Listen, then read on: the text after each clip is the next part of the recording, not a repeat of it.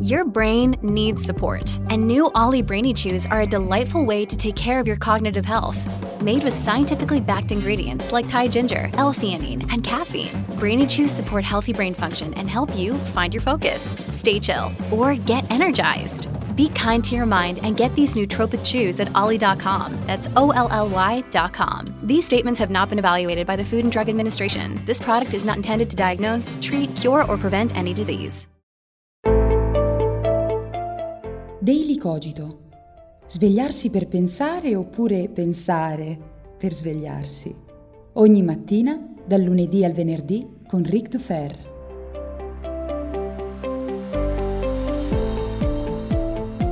Buongiorno a tutti e bentornati, questo è come sempre Daily Cogito e io sono come sempre Ric Dufer. E questo è l'ultimo episodio del 2018 che, lo dobbiamo dire senza tema di smentita, è stato l'anno di Daily Cogito perché da ormai quattro mesi questo podcast accompagna il nostro risveglio proponendoci divertimento, riflessioni e perché no, incazzature e molti momenti in cui non possiamo essere d'accordo gli uni con gli altri perché di questo si tratta, svegliarsi significa accorgersi di un disaccordo e questo è anche volto a evitare completamente come la peste la possibilità sempre presente dell'idolatria, perché questo oggi discutiamo, l'idolo e l'iconoclastia. Mi riaggancio a un discorso emerso ieri nell'interessantissima chiacchierata con gli amici Andrea Colamedici e Maura Gancitano. È una chiacchierata che ho proposto per Philosopher So Good, vi consiglio di recuperarla, ma dal momento che dura quasi un'ora, so che non tutti voi riuscite ad ascoltarla e sono emersi tanti argomenti interessanti, uno su tutti, ovvero la necessità di superare l'idolo, la necessità dell'iconoclastia, ovvero della distruzione dell'idolo, della distruzione dell'idealizzazione che facciamo del personaggio che prendiamo ad esempio. Vedete, l'idolo ha due difetti fondamentali, due pericoli che l'essere idolo semplicemente porta con sé. Il primo è che ci disabitua alla realtà. L'idolo è qualcosa che crea una netta separazione fra la realtà e la mia percezione, anzi ancora meglio, l'immagine che mi faccio della realtà, perché l'idolo dice molto di più su chi idolatra che non sull'idolo in sé per sé. Pensateci bene, pensate a tutti quanti i grandi personaggi della storia, per esempio dello sport. Prendiamo, ma che ne so, Michael Jordan. Michael Jordan è un personaggio, prima di essere una persona, pochi di noi conoscono la persona Michael Jordan, anzi poche centinaia eh, di individui conoscono o possono dire di conoscere Michael Jordan, però è di fatto il personaggio occidentale più conosciuto nella storia recente. Mi viene in mente quel bellissimo documentario di eh, Federico Buffa in cui si dice che nelle eh, più disperse lande del, della campagna cinese, quando si chiede sai chi è Gesù, rispondono in pochi. Quando si chiede sai chi è Michael Jordan, rispondono quasi tutti. Quindi di fatto Michael Jordan è prima personaggio che persona. E Michael Jordan ha un'immagine diversa per ognuno di coloro che ammirano Michael Jordan. Perché? Perché di fatto noi non conoscendo Michael Jordan, ma producendo un'idea legata a questo personaggio, produciamo milioni di possibili e differenti Michael Jordan. E quando noi raccontiamo il nostro Michael Jordan, noi stiamo esprimendo qualcosa di noi, ma non di Michael Jordan. Quindi stiamo esprimendo un immaginario e non una realtà. Quando l'idolo diventa pervasivo della vita, perché il meccanismo che ho appena descritto fa parte della vita, è normalissimo che sia così. Io ho i miei idoli, ho avuto i miei idoli e so perfettamente di averli molto spesso idealizzati. Ma quando questo diventa onnipervasivo, ovvero riempiamo la nostra vita di idoli, siano essi legati al cinema, allo sport, alla filosofia, alla religione, a qualsiasi cosa, beh, in quel momento ci disabituiamo alla valutazione della realtà, cioè ci disabituiamo a pensare che dietro l'idolo c'è una persona. E quindi eh, si, si scatenano degli eventi grotteschi, come quando poi il fan va a incontrare l'idolo e si comporta come l'ultimo dei mentecatti, perché perché? Perché il fan non pensa che dietro quell'idolo, dietro quell'immagine c'è una persona che magari è spaventata dall'atteggiamento di questo fanatico. Il secondo grande difetto dell'idolo è che ci consola della mediocrità. Perché?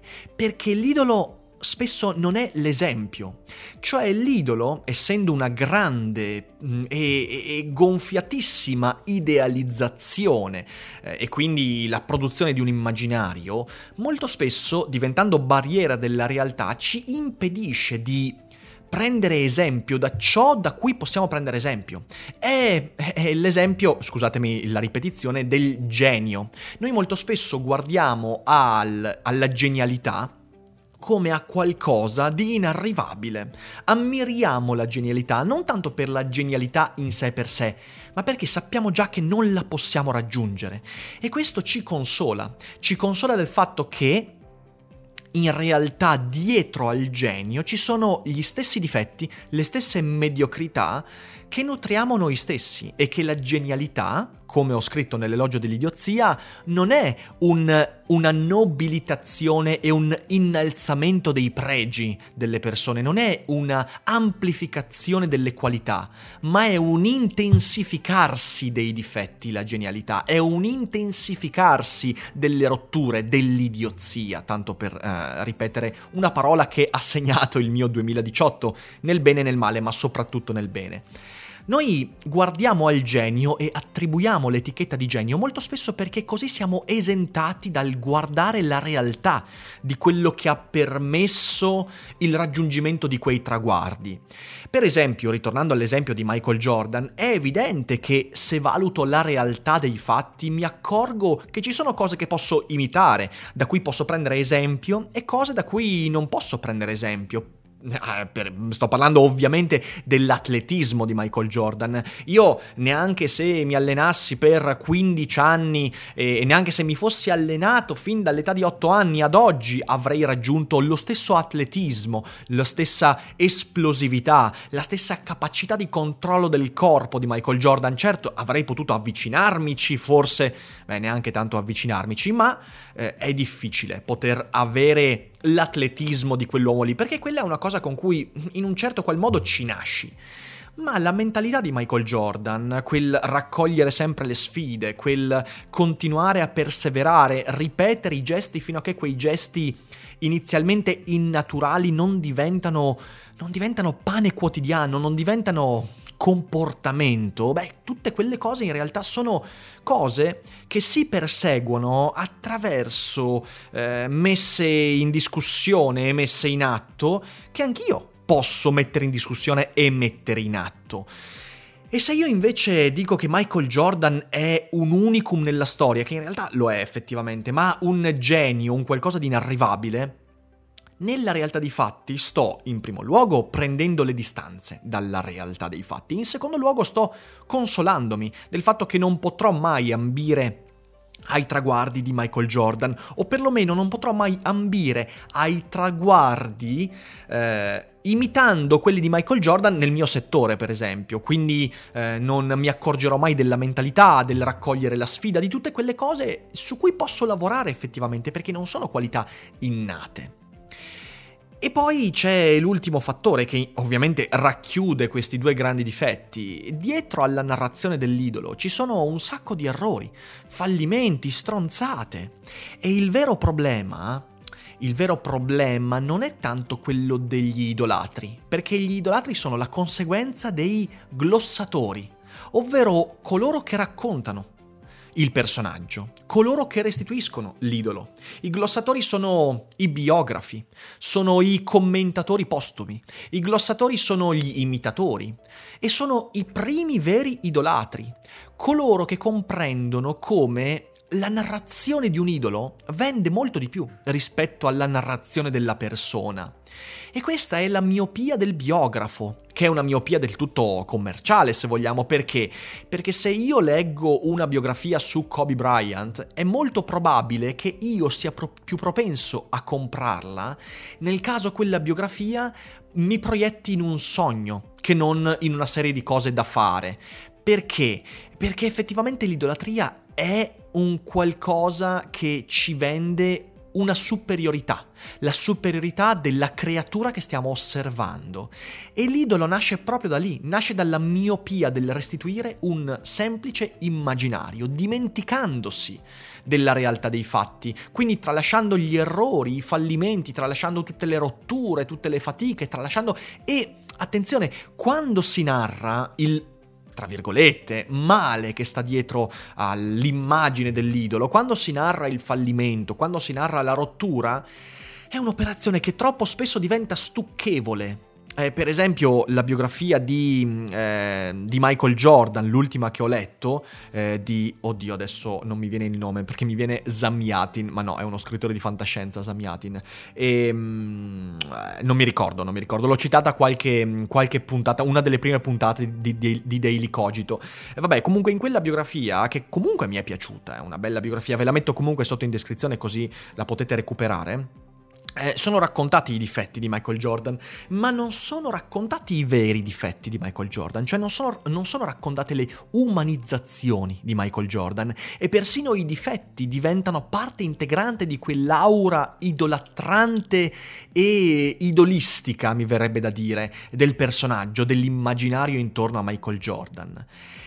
E invece noi dobbiamo fare la fatica della riumanizzazione, quella fatica di riportare l'idolo ad essere esempio.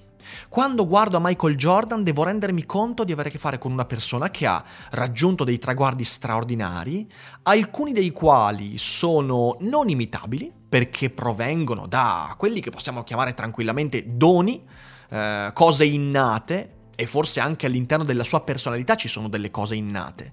Ma poi ci sono dei pezzi di Michael Jordan che posso utilizzare, ci sono dei pezzi di Franz Kafka, dei pezzi di Martin Heidegger, dei pezzi di di qualsiasi persona che nel corso del tempo possa essere diventato parte di un immaginario individuale collettivo, dei pezzi da riutilizzare e anche, perché no, da superare, criticare e fare propri in maniera ancora migliore rispetto a quello che l'idolo è riuscito a fare. E credo che questo debba passare per, come diceva Andrea Colamedici nella chiacchierata di ieri su Philosopher So Good, pensare al mio idolo mentre fa la cacca. Sembra una cosa così, eh, così banale, forse anche così eh, blasfema, ma in realtà è la blasfemia che ci serve, è l'iconoclastia di cui abbiamo bisogno. Rendersi conto che Michael Jordan, Gesù Cristo, Platone, Socrate, Deleuze, e Brad Pitt o chiunque altro fa la cacca e faceva la cacca come la facciamo tutti noi. Se sappiamo pensare, a questo allora non abbiamo un idolo di fronte, abbiamo un esempio e possiamo studiarlo e scegliere cosa imitare, eh, da cosa prendere esempio, prendere spunto, da cosa farci nutrire. L'idolo non ci nutre, l'idolo ci prosciuga, ci toglie la possibilità e il piacere di crescere e ci consola della mediocrità dobbiamo renderci conto che l'idolo è stato mediocre in tantissime cose, è stato normale in tantissime cose e da lì forse accorgerci di ciò che di normale non ha fatto e magari alcune di quelle cose imitarle e impararle. Questa è la mia opinione e voi potete dirmi con un commento cosa ne pensate ovviamente. Credo che nell'epoca dell'internet gli idoli stiano eh, proliferando a manetta e io con questo podcast, con tutti i miei contenuti, nel tentativo di farvi anche incazzare spesso, eh, perché ogni tanto io ci provo e fidatevi ci riesco, Beh, eh, come dire, spero di non dovermi mai trovare nella posizione di essere idolatrato. E io spero che questo sia un buon episodio con cui concludere il 2018 e domani ci aspetta il primo episodio del 2019. Chissà, chissà cosa ci aspetta, non lo so perché lo deciderò eh, oggi nel tardo pomeriggio appena prima di registrare. Io vi ringrazio tanto per quest'anno, per tutti i commenti, per tutte le condivisioni, per tutta la gioia e il sostegno che mi avete dato. È una felicità poter lavorare raccontandovi le mie idee ed è una fortuna che spero di non dover mai abbandonare. E sicuramente per raggiungere questo traguardo, beh, dovete darmi una mano voi, condividendo, diffondendo Daily Cogito e non dimenticandovi che non è tutto noia ciò che pensa. Fate buona festa questa sera, vi abbraccio e ci risentiamo nel 2019. E adesso un bel caffè finito. Perché rischiare di rimanere senza caffè quando puoi abbonarti a Caffè Borbone? Prezzi vantaggiosi, costi di spedizione inclusi, tante possibilità di personalizzazione e l'abbonamento lo sospendi quando vuoi. Decidi tu la frequenza, la qualità, scegli tra le cialde e capsule compatibili e crea il tuo mix di gusti e miscele. Mai più senza caffè con l'abbonamento Caffè Borbone. Tutte le info su caffèborbone.com.